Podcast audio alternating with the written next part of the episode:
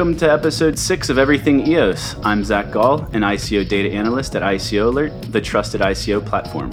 Visit icoalert.com, the complete calendar of all active and upcoming ICOs, to discover the latest projects and opportunities like EOS.io. And I'm here today with our founder, Rob Finch. Thank you all so much for joining us on another episode of Everything EOS. Once again, we do appreciate the feedback and the comments that we get about the show. We've seen you guys share your thoughts and opinions on Twitter, on Reddit, and the YouTube comments. So please continue doing that. Please continue sharing your comments with us so that we know how to improve in the future.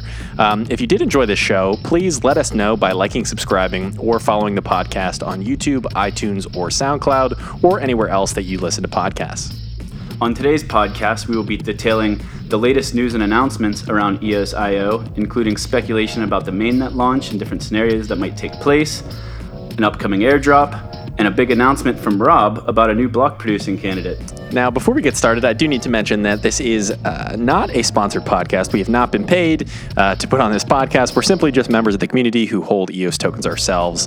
As a matter of disclosure and disclaimer, both Gall and I do hold EOS tokens, but this is not to be construed as financial, legal, professional, tax, or any other kind of advice. We're simply talking about our own opinions, and we recommend you do your own due diligence before you make any financial decisions.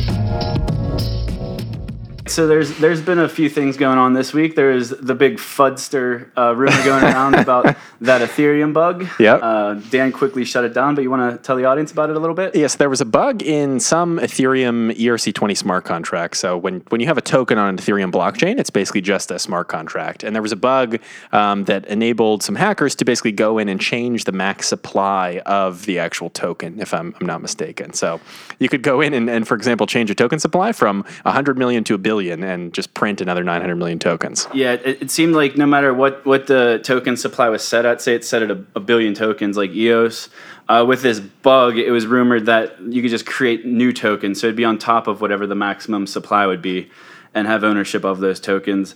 There was a link to an article about it that everyone was sharing, calling out EOS as being susceptible to this bug. And it kind of scared a lot of people, but Dan was pretty quick with a response. Yeah, very quick. Shut it down. But it's just crazy how the motivations of everyone in the community with all of the FOMO and FUD and the mix of it all. And the thing that bothers me the most is there's actually people who FUD EOS even though they love EOS because they want to buy it back cheaper. Yeah, it's. I think it's interesting to break this down. So like Dan had two responses throughout this whole thing. First, he came out and said just immediately once the ETH bug came out saying, hey, the EOS ERC20 contract is not susceptible. Like it doesn't have the same bug. Don't worry, nobody can increase that EOS supply for the placeholder tokens right now. But then somebody put out a blog post basically saying that using the EOS Dawn 3.0 code, like the most recent version of the code, they were able to find this same bug on EOS. And Dan quickly came out and said, no, you just coded it really poorly. Anybody can code in that bug, but actually you're using deprecated code. You know, you basically did it incorrectly. So he shut it down pretty quickly. Yeah. So today RC2 is being announced. Release candidate 2 should be getting pushed out. We're recording this on Thursday, so you'll be listening to this on Friday. That's whenever release candidate 2 is being pushed out. You could probably expect a blog post by Dan later today. Yeah, I would think so. I think so. That's what happened with RC1. Big news around that. I'm not sure of all the features they're coming out with for RC2. I did look at the GitHub. I saw the different tasks that they had assigned and their completion percentages and stuff, but it was hard to dig through it and figure out what's going on. I'm waiting for Dan's post. Yeah, some of the stuff I know got moved to a different, not a different branch, but like a different timeline. So like a pre-launch timeline versus May 4th timeline. But if all's still well, I mean, they should come out with RC2 on May the 4th. So maybe Dan is a big Star Wars fan and that's why he picked the 4th. And I think the other big news was there was an airdrop announced. I'm not even sure how to say it. Horus Pay? I think it's Horus Pay is how you pronounce it. I'm not 100% sure of sort of the intricacies of the platform, but they say that they're a decentralized global payroll portal. So ostensibly you would be able to pay your employees through this portal. That's the way I understand it. Yeah, I'm not 100% sure on it. I'm not even really 100% sure on the whole airdrop model. The more I've been thinking about it, I read really some input Thomas Cox gave in one of the Telegram channels. I read the summary on EOS Go. Huh. And his thoughts were that you have this distributed group of token holders, but like that's not exactly safe to have for a governance model for these people that have nothing to do with the company making like company decisions. it'd be like putting a bunch of strangers on your board of directors of your company. Oh, I see what you're saying. So if the tokens are voting rights. The token holders just want to increase the value of their tokens. But if you're running a company, like with EOSDAC, they're a block-producing company. Right. And there's... I think the same issue happened with Dan whenever he was doing his first exchange, was the governance model kind of cut funding for future development. Yeah, on Steam. Yeah. Steam voted to get rid of inflation, and basically as a result... It was actually BitShares, not Steam. Oh, was it BitShares? It was BitShares. Okay, yeah. They voted to just remove inflation, so basically the developers couldn't get paid anymore. Yeah, so that's what I mean about the disalignment of incentives. If the people holding the tokens don't actually care about the project, they only care about increasing the value of their token, that's probably the worst governance model that you could have. Yeah, I mean, I think you have to look at it from the long term too, though. Like a lot of people will probably use their voting power to make short-term gains, whether it's like trying to remove inflation or lower inflation. But in the long term, if you totally remove inflation from the network, there aren't going to be block producers and it's going to fail. So yeah, there has to be a balance. I think it's just uncharted territory. Obviously, I love the airdrops, but I also do due diligence on all the projects and find a way to get behind them in whatever way I can. And like you said, I think the people who actually care about the decisions being made are probably going to go through the process of acquiring as many tokens as they can to maintain some level of control over the decision-making of the DAC or DAO or whatever project is doing the airdrop. Definitely. But yeah, and there are definitely, I mean, there are trade-offs with, like you said, kind of inviting all these people to have a board seat, basically, assuming your tokens are some kind of governance power, which it seems like a lot of these airdrops are. But I think you get a lot of positives, too. Like, you get that, the potential to have an instant community, whereas before, you know, you would have to go out and... I think it's great in the sense that it adds... It makes EOS the biggest DAO ever imagined. Right. Where like these airdrops are adding value to the entire network rather than just to the token itself. I mean, we'll see. I mean, it's just such uncharted territory. I'm really curious to see what happens. And I think the airdrop model could work better for some projects than others, but we'll see what happens. Yeah. What else is going on, Rob? You had a busy week, haven't you? Yeah. So for those who haven't heard yet, Rob started a new company over the last few months, and he made a pretty major announcement a few days ago. Yes, I'm excited. We announced this earlier this week. We're actually launching a block producer candidate for the EOS network. So we'll be hopefully one of those top 21 active block producers out there producing blocks, you know, making sure the transactions go through and securing the network. So the name of the block producer is Cypherglass, C-Y-P-H-E-R, Glass. It's kind of a playoff of Cypher being code or key to the code and Glass being transparency. You want to show the website for everyone? Yeah, cypherglass.com. Go out and take a look. We got the whole team up there. We're a team of about 7 people, one of which is actually calling me on the phone right now. And so, we're pretty excited. So what value does Cypherglass add to the EOS network? Yeah, so first and foremost, we're focused on stable, highly secure block production. So I think rather than, you know, getting too far ahead of ourselves and saying, oh, here are all of our plans for the future for how we want to, you know, add value other than secure block production, our main focus going into June when this network launches is, okay, how can we make sure that we're secure, nobody takes over our block producer, and that we have, you know, basically 100% uptime so that we're not missing any blocks. So that's our focus first and foremost. But then moving forward, I think one of the areas that we're really passionate about at Cypherglass is education. So we've seen a lot of other block producers, a lot of other, even a dApp called Carmel, kind of focus on education of developers for EOS. And we really want to focus on education of individuals for EOS. So whether... you know, you even have any tech skills at all or not. We're looking on sort of educating people on what EOS is, the potential of it, the power of decentralized governance, and then maybe eventually how to actually build your own dApp.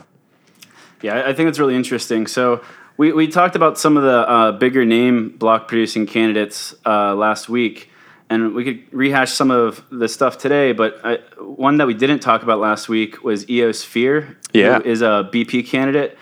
I'm not sure their background before EOSphere, like I knew about like Bitfinex or whatever, but they announced, I think yesterday or the day before, a big university partnership with RMIT University in Australia.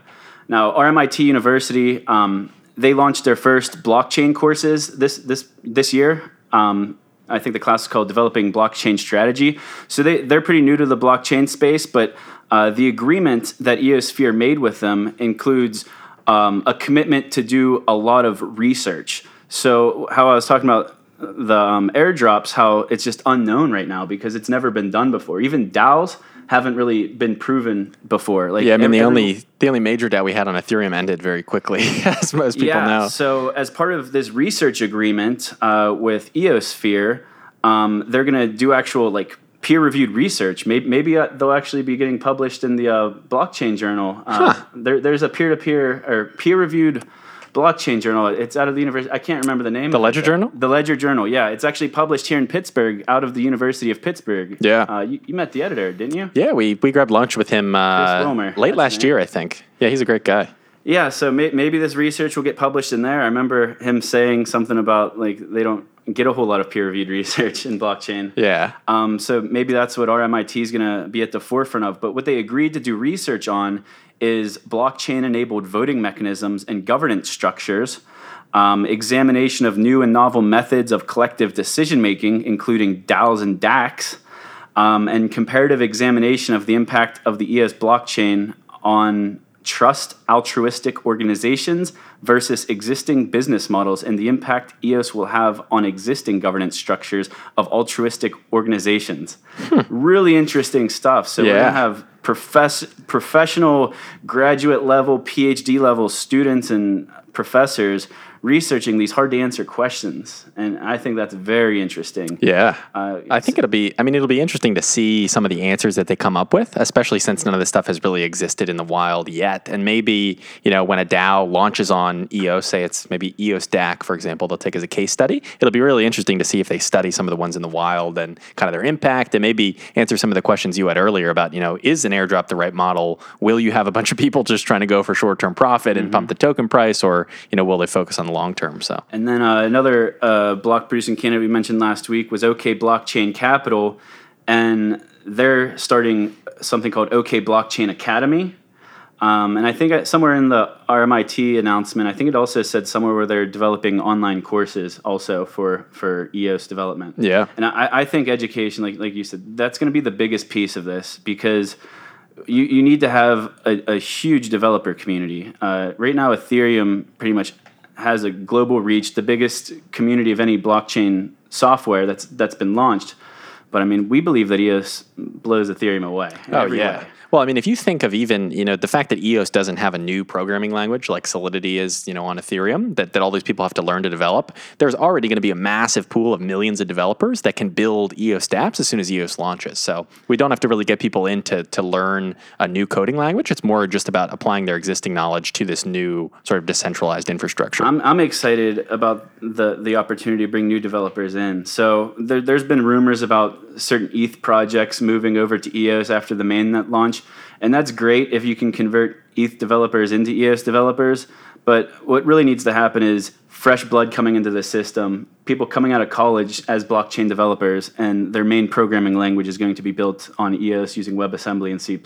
Yeah. I think that's what the future holds. And it seems like not all, but many of the block producer candidates are on the same page on the educational piece.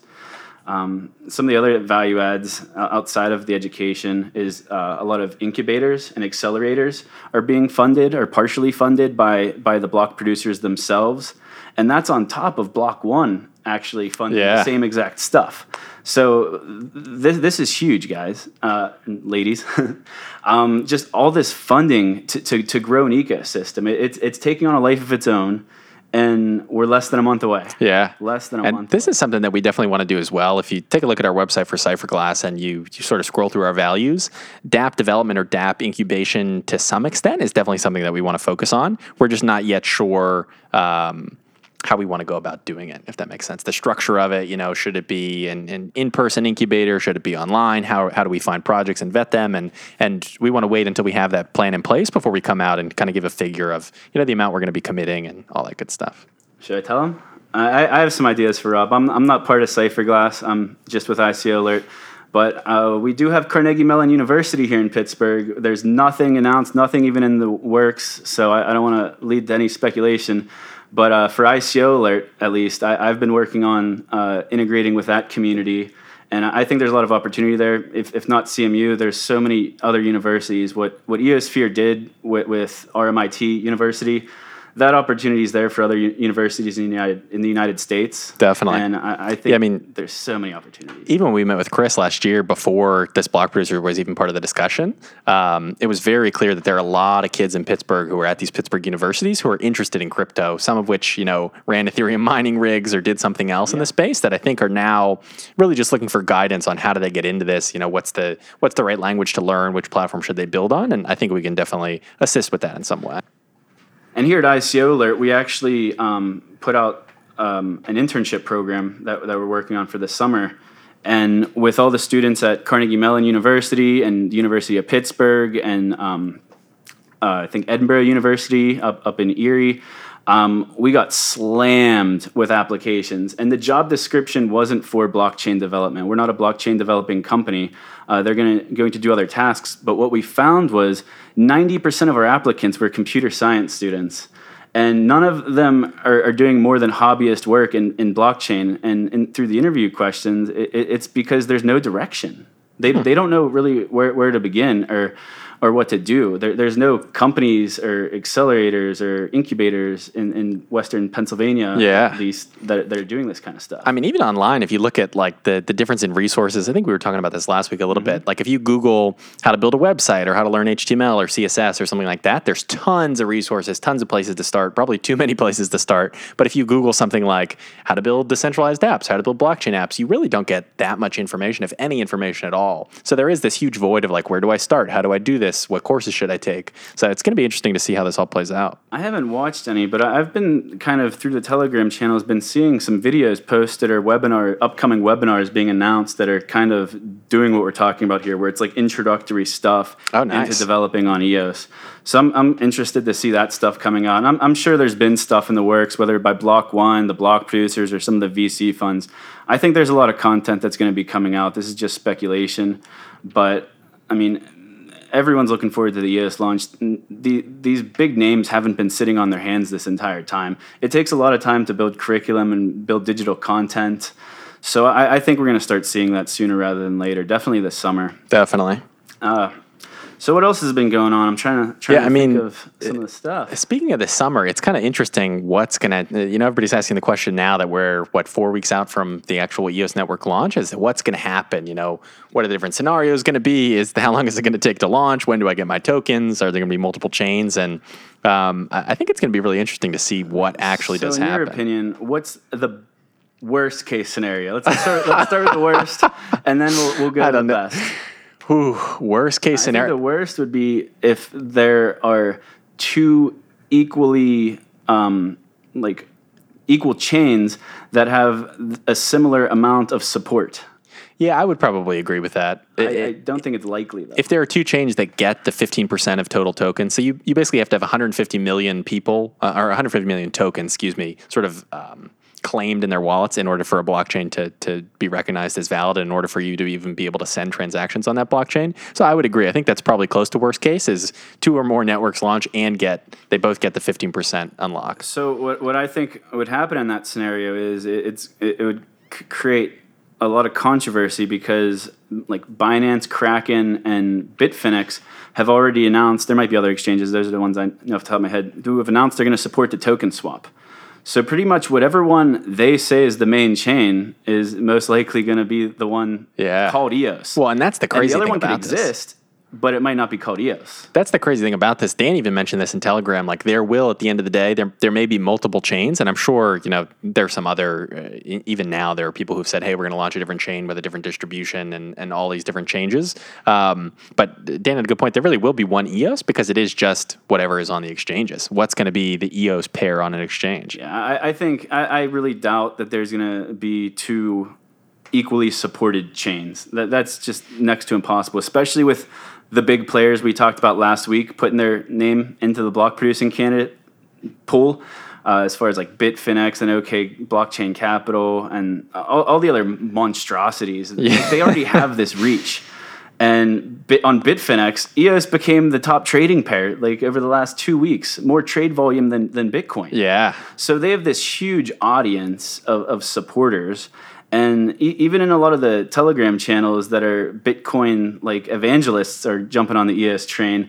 So I think whatever one, these major block producing candidates are on. That's going to be the main chain, because out of the 21 candidates, how many have been announced so far? We actually just passed 100. So a ton got announced, including Cypherglass. I think there were like 30 that were announced last week, so a huge amount. And I think, I mean, people could disagree with this, but I think the big players, I'm going to say that they're a lock. I'm voting for them. I'm going to vote for Bitfinex. I'm going to vote for all the big players that could add the most value to the system, the most stability to the system.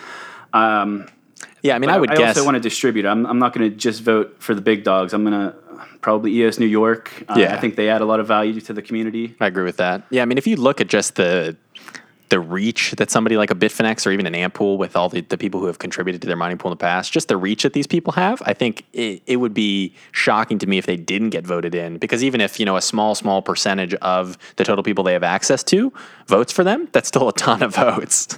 Speaking of this actually brings up a point I meant to talk about earlier. What's his name? Paolo? I think it's Paolo. Sorry, Paolo, if you hear this, if I messed your name up. But in the Telegram channel, he was kind of in an argument with another block producer candidate about distrust or something. And he came out and said one of the things that they're going to do is they're going to actually, I'll just quote him. He said, "My project is that Bitfinex/EOSfinex will have an internal way of staking for proposals/changes. Customers' money is not ours. We don't have any benefit in voting with customers' coins for something that customers don't want. That would simply hurt our business." So that was the first statement he made. But then a few days later, he actually mentioned that they're building an open source library to have a way to keep your tokens on an exchange while still having the ability to vote for different proposals and block producers. So I think that's awesome. Yeah. Because we talk about voter participation. It's one of the biggest issues with governance protocols on other blockchains is, how do we get people to vote? I guess it's just like in real life. Yeah, exactly. So how do you get people to vote? Because a lot of people in the blockchain space are just traders and speculators. Yeah. So they don't care about the project as much. But if they're allowed to keep their tokens on an exchange and still be able to support different governance projects and proposals, that's awesome. And the fact that it's going to be open source means that EOSfinex won't be the only decentralized exchange on EOS. They have a large audience already, so they'll have a leg up on that. But they're sharing everything they're building with everyone. What I like the most about this, honestly, is that they're setting a couple different precedents. Like the first precedent is, as an exchange, it's not okay to vote with your customers' tokens without them telling you who they want to vote for and then voting accordingly. So I think that's awesome to see, first and foremost, that they're not just going to take the 100 million EOS or whatever it is on their exchange and vote for themselves, because I think that would be horrible. But second of all, I think it's setting a good precedent that it's, every other exchange that holds EOS is going to look worse than EOSfinex and look worse than Bitfinex until they implement that similar system that lets people vote, vote for what are the top, two proposals on the network that are going to get funded from inflation, what block producers do you want to vote for, all kinds of stuff. So I think it's awesome to see them setting both of those precedents, and hopefully it'll make for a better network going forward. So we still have to talk about the best case scenario, but I want to add one more thing to the worst case scenario, and it was a recent change that kind of came out of thin air about the number of standby block producers. Yeah. So this is something that theoretically anybody can configure this number at launch. So if all of the block producers said, oh, actually we want it to still be 121 total block producers, 100 of which are standby, they could do that. But there's some interesting sort of ideas coming from Block One, and they haven't justified, why they want to make this change. They haven't even said for sure that they want to make it or are going to make it, but there's been a discussion in Telegram about lowering the standby BP number from 100 down to 49. So it will be 70 total block producers rather than 121 total. So I think a lot of the, I guess, quote-unquote controversy around that is that it hasn't really been explained that well of their reasoning. But nothing Dan and Block One does is without reason. So I think that's all going to come out here soon. I would honestly guess that we see, assuming they still go through with the change, I would guess that May 4th, when RC2 supposedly comes out, that we would also see an update in that same blog post about, hey, here's part of RC2. We've lowered the number to this, and here's why. I think you're right. So since this is going to be, you're going to be listening to this on Friday, May 4th, that might already be out by the time you hear this, but check out Dan's blog post because I'm sure it's going to exist at some point today. What else is going on? We still got to do the best case scenario. So let's talk. What is the best case scenario for the mainnet launch? Best case scenario, all the tokens are locked on, what is it, June 1st, I believe. It might be early morning, June 2nd. And then by June 3rd, the network is launched without a hitch. So best case scenario, there's a very clear winner. Here's one main chain. It's launched. It's stable. It's not dropping blocks all over the place. The block producer is able to connect. People are able to get their tokens and vote. And there's not some...